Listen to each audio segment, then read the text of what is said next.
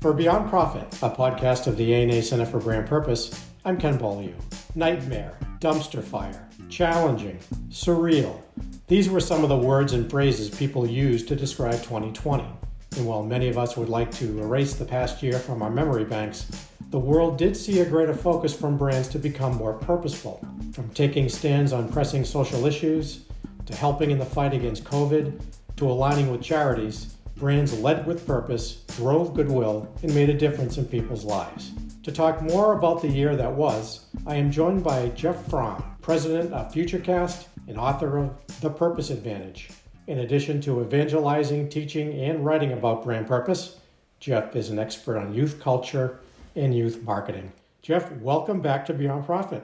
Thanks, Ken. I'm looking forward to having a conversation today. Yeah, I am too. I've been looking forward to this for quite a while. I guess uh, congrats are in order. You made it through the year safe and sound. Yes, indeed. It was quite the quite the twenty twenty, and unfortunately, twenty twenty-one didn't start the way any of us wanted. So when you look back at twenty twenty, Jeff, and all the talk around brand purpose, and, and there was a lot, what struck you the most?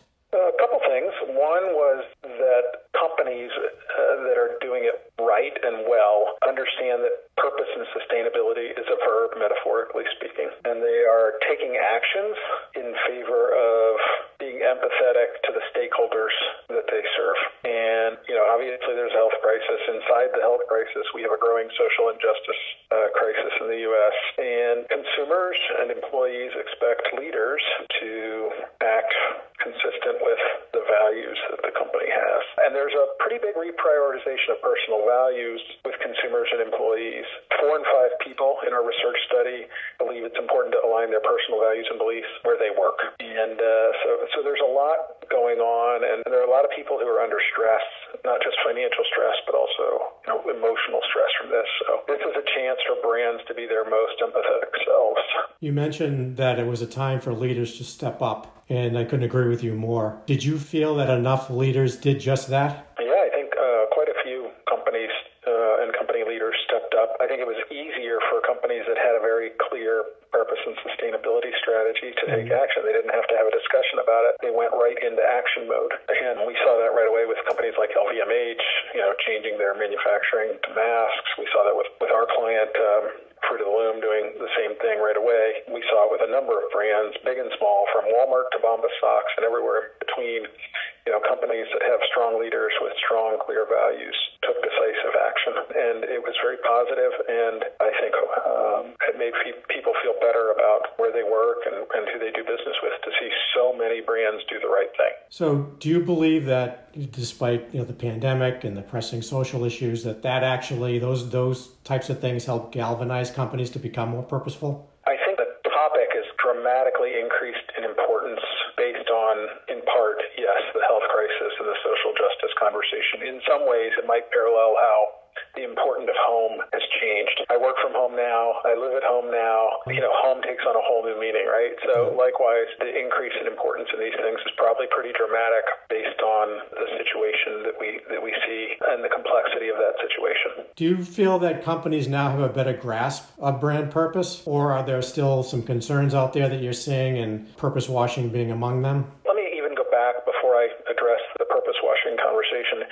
In terms of the galvanizing, I think I would make a couple quick points. One, the A N A did some nice work on the diversity conversation, and Bob Lightice came out and said, look, only twelve percent of C M Os are from multicultural ranks. We have a lot of underrepresented communities. forty percent of the U S is multicultural. So he pointed out a very clear sort of need. And so I think, you know, I want to be really clear when it comes to galvanizing. I think there are a lot of companies and associations that are taking action and doing it in a way. Now, when When it comes to purpose washing, I hate to pick on anyone. So what I would say is, one thing we saw was a dramatic increase in philanthropy in twenty twenty. And that was probably the right short-term thing given what happened in the world. But that's probably not the right long-term strategy for most brands. Philanthropy is not a replacement for having a clear purpose and sustainability strategy and acting on it. And when we hear the term purpose washing, what often happens is there's too much virtue signaling and not enough leadership in action. And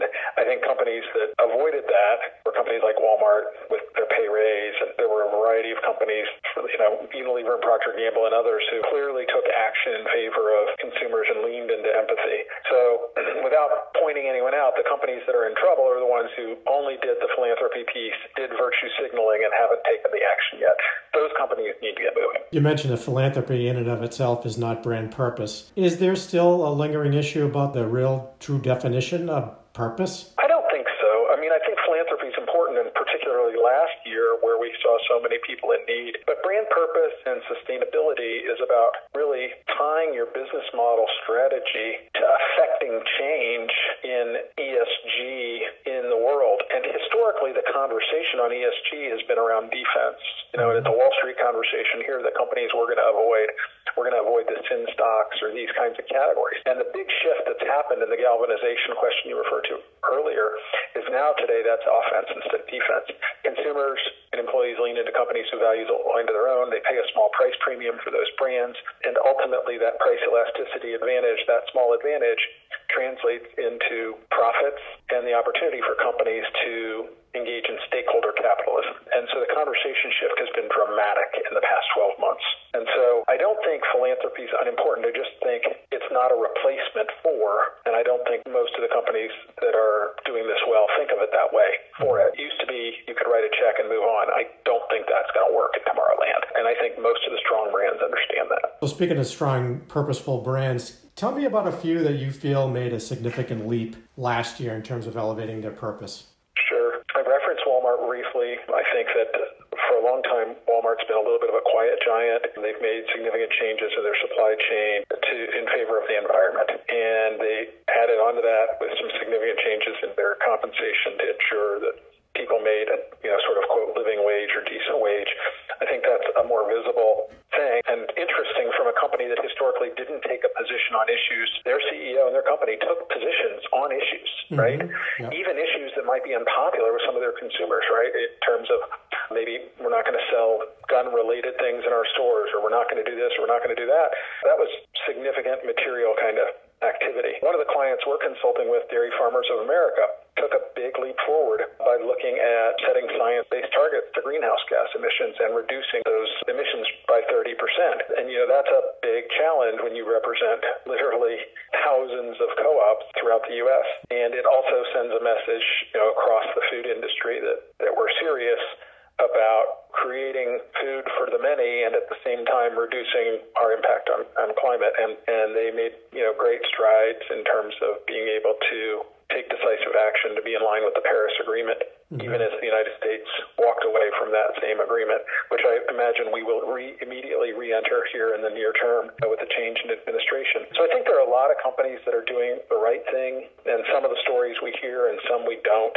But I think over time, the right thing comes out, and, and those employees that work at those companies and those other stakeholders and consumers end up saying, wow, I feel better about these brands as a result. Do you think part of making that significant leap, Jeff, is just being more vocal in your marketing, you know, more in the face of consumers about what you're doing to improve society? I'd be cautious. I think it probably needs to happen before we get to marketing, right? Marketing is, is probably how we take actions that mm-hmm. speak loudly. And so marketing is super important, and it's obviously what I do all day long, and it's what, you know, the A N A is focused on. But I think it needs to start with the business model and making sure that uh, purpose is uh, culturally embedded in the organization and that there's alignment between the culture and the values and the behaviors. And there are trade-offs sometimes between profit and doing the right thing, and we have to balance both. It's not that it's all of one or one of the other. And so I think more and more companies are understanding and trying to manage that, but it's a different set of muscles.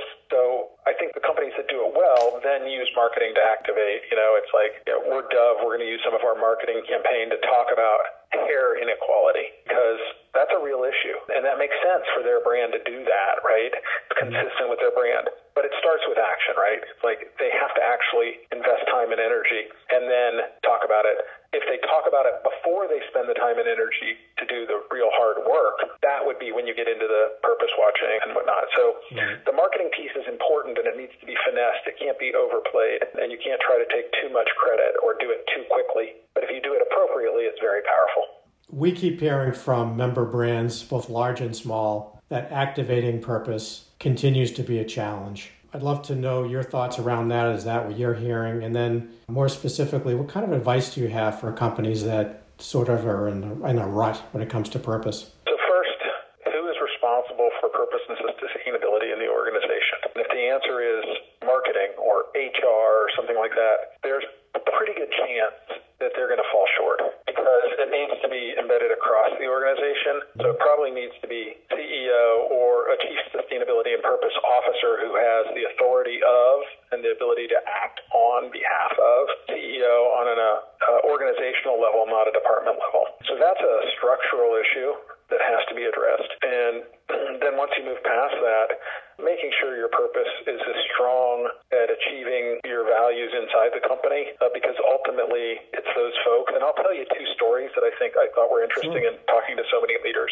One is for a little tiny company called Bombas Socks. And when the crisis and the inequality conversation started, their C E O said, employees came to me with a plan before I asked them to develop a plan because their company was built as a social justice company, right? And I think that could be true when I look at a bigger company, because I also had a chance to talk to, and you've probably talked at some point to either Chris Miller, who's the head of Purpose and Sustainability Strategy at mm-hmm. Ben and Jerry's, or, or even their C E O, and I've spoken to, to both. And that is, is Ben and Jerry's an ice cream brand or a social justice brand that happens to make ice cream? And I'd argue, you know, when you ask what business we're, we're in, ultimately they're a social justice brand that just happens to make ice cream. And so when you have that kind of clarity, it's much easier. For companies that didn't start this way and they've had to change because they're built with a different D N A, the key part isn't that you're perfect, it's that you're making the change and that you're engaging across departments and that you're moving forward. Perfect isn't an expectation from anyone. It's progress that matters. And so if we think about it through the right structure and through the open, honest, tough conversations, you know, at Barkley in the aftermath of the George Floyd murder, we hired our first diversity, equity, and inclusion leader. And we've hired sixty new people and we have thirty opens. And for every open, there better be two candidates candidates from underrepresented minorities for that position. That was not the way we thought before. We knew we needed to change. So you have to say, Say, you know, this starts with me. I own this. And and not one candidate for every position, too. So that there's an, an underrepresented minority is not simply B I P O C, right? That includes people who have mental disabilities or physically challenged. That's a wide range of underrepresented minorities. Mm-hmm. So this is not easy, and, and these kinds of changes take time, and perfect is the enemy of getting started. You just said, I own this. And I'm assuming you're not speaking specifically of leadership, that the entire company needs to own it. Different companies work different ways, but if, if, if it's not owned, a C E O or someone who has cross-departmental authority, like a chief strategy uh, and sustainability type officer, the odds that it succeeds, it succeeds go down. Now, in some companies, could is it possible this chief marketing officer could own it and it works? Yes, provided the supply chain and human resources and other functions all have shared equity in the development of that mm-hmm. strategy, and it's part of the D N A of the company. Because otherwise, if it's just owned by one department, that's when you, and it's not part of the D N A of the company to begin with, you run a pretty high risk of failing because I don't report to you. Uh, you know, I'm the head of supply chain, I'm the head of finance, I'm the head of H R. You, why is marketing telling me what to do?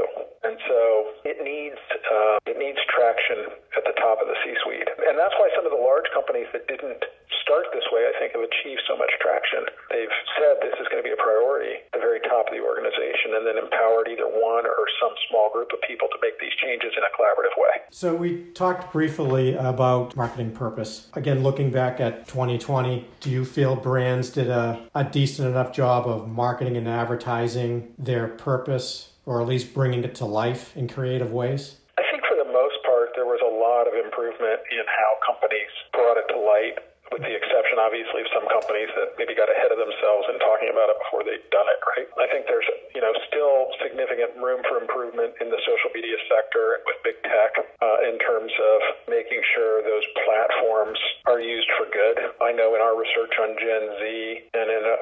I just wrote the other day, you know, forty-nine percent of Gen Z literally think of social media for primary news source, mm-hmm. as opposed to seventeen percent of older adults.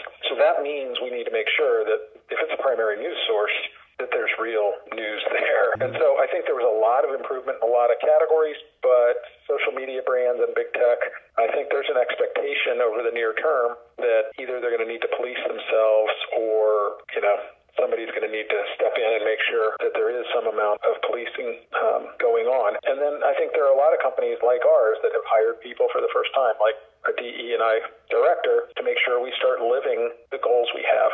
It's one thing to asp- aspirationally say, we want to make this change. It's another thing to take action in order to allow that change to occur. I mentioned at the open that you are an expert in youth culture, having written a few books. Gen Z, would you say that this is the generation that is especially rallying around purposeful brands? Yeah, what I would say, and we actually did a study with about three, no, four thousand consumers. Purpose and sustainability matters across generations, but it matters more in an inverse correlated kind of line. So younger people are more predisposed to engage with brands that are purposeful and sustainable. So Gen Z is the most open to it. But that doesn't mean millennials aren't. They are, just not quite as much. Doesn't mean Gen X isn't, just not quite as much. So it's important across generations. It's more important, uh, statistically speaking, to the youngest cohort of consumers who are teens and young adults who just recently graduated college and who will be aging into the center of the bullseye of, of um, not just purchasing power, but sort of influence, because in many cases they won't be the lead purchaser on a, on a category, but they influence the category. And so it is important. And that, that was something we saw in our research that was very clear that, that this is uh, sort of a macro trend. There, um, I, I had mentioned to you in conversations previously that at our Masters of Marketing annual conference, there was a lot of talk among the C M O community about moving from B two C and B two B to B four H, brands for humans. In other words, you know, focusing on the humans brands serve rather than a particular business strategy. I'd love to know, you know, what you think of that phrase. And what role does, does purpose play in that, in a brands for humans kind of strategy? So there are probably two routes on the brands for human strategy path. One is probably being a human-centric brand. It doesn't mean you don't need to focus on environmental issues, because environmental affects us all, or social justice. But I mean, there are brands that have, I think, come up through that route. Brands, I think of brands maybe like Apple, you know, where they just focused on empathy and design aesthetic, and I, I think there are a number of brands that are sort of of that nature. And then there's another route, I think, probably where there's brands that are looking at um, really leaning into empathy, mm-hmm. and looking at how they really bring new thinking to the table in terms of customer needs. And one way to do that, and we use the term whole brand spectrum, so you try to look inside at business ideas, not just the marketing spectrum and the P R and the new product innovation, but also how do you, you know, reimagine, you know, internal culture, experience design, online, today with COVID, online experience, right? Like if you were buying a home today, you might still want to go see the home before you bought it, I think, but you probably spend a lot more time online looking before you went to look, mm-hmm. physically. And so that's a very different model than just a year ago, where you probably just would have went and looked at a dozen houses. You know, you're spending a lot more of your time online and then going to the physical world. And so I think these whole brands are really looking, you know, across a spectrum at business ideas and changing the model. I know one of our clients, Uh, a smaller uh, Q S R restaurant, um, noticed that there were no frozen burritos in the grocery store when the pandemic broke out. Mm-hmm. The frozen aisle was empty, and they sell burritos. So they created a bundle where you could get frozen burritos to go. So they filled a need, and they helped stave off some sales decline by being empathetic. Like, I, I literally went to get frozen vegetables, I remember, in the grocery store, and I was like, holy cow, the shelves are literally empty, because there was panic buying going on. So this whole brand spectrum is, is a relatively new idea, but at the end of the day, these are these are companies that are super empathetic and understand that you have to look inside at business model ideas as well as outside at marketing and understand how your brand intersects with consumers. I think in both cases, you know, sort of route A and route B, at the end of the day, you have to have a meaningful impact on people and internal culture. I don't think there are too many companies, big or small, that aren't thinking about how we take care of the people who are taking care of the, the consumer. So, Jeff, uh... I'm going to put you on the spot here. What's one big purpose trend coming out of twenty twenty that you feel will gain additional momentum this year? I think the conversation probably on the social media brands and big tech is, is going to be front and center very rapidly, and their responsibility as brands and platforms. I think that'll be at the top of, of the cultural conversation for the very near term. As we move into the back half of the year, I hope we have some additional opportunity to look at, uh, at other trends, particularly around social justice and how companies are making meaningful changes in their in their internal and internal internal and external structure to take on social justice kinds of topics. Hiring, you know, like Bob's article where he referenced, you know, only twelve percent of C M Os and the forty percent of the population. I mean, those take more time, but I think those conversations will hopefully be front and center as the back half of the year comes upon us. I read a study recently that said companies and brands are open to taking a stand. They most just don't know how to go about it. Is that what you're hearing too? I think there are a lot of companies that don't know how to identify the intersection of what's important to their stakeholders and what's important to their brand, and looking at their origin story and connecting these things together. Because if you have that clarity, then you don't have to wait for the next crisis to where you know these are the topics that we're going to focus on. And that's part of the workshop we built, in fact, to, to try to look at making sure you're ready to engage modern employees and modern consumers. And, and not waiting till you're in a pinch, but rather proactively building that uh, model, the strategic communications model, and, and the, the infrastructure to do it ahead of the next opportunity. Lastly, Jeff, I referenced your great book, The Purpose Advantage, and I recommend all listeners to download a copy. Can you just walk us through some of your best practices from the book that you feel will help marketers become more purposeful this year? To give everyone a free copy. We have an electronic copy that's free, and if they buy a copy, one hundred percent of the proceeds will go to the Brand Lab, which is focused on racial justice in the marketing suite, both inside brands and inside agencies. I think if I were to highlight a couple points, first of all, why was your company started, whether it was five years ago or one hundred years ago? What is that origin story, and can you connect your origin story to your Tomorrowland story, and can you create a model where you generate profit and add good to society, whether that's environmental, social, or otherwise? And we use the U N Sustainable Development Goals as a framework, and I think that's the best practice because that allows you to embed your purpose into a structure that's uniformly agreed upon. And we see that both for B two B and B two C. So I could highlight S A P as a B two B brand or any number of other companies. They're very purposeful, very sustainable, that are not consumer brands.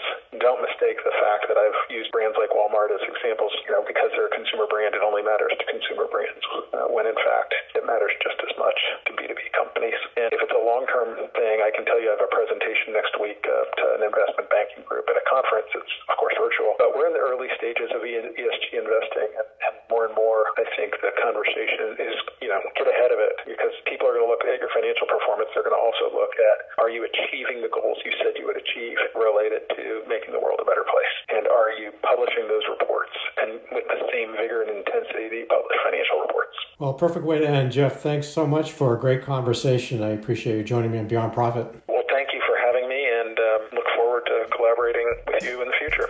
To download a copy of Jeff's ebook, The Purpose Advantage, please visit purpose book dot barkley u s dot com. That's purpose book dot barkley u s dot com. Until next time, thanks for listening.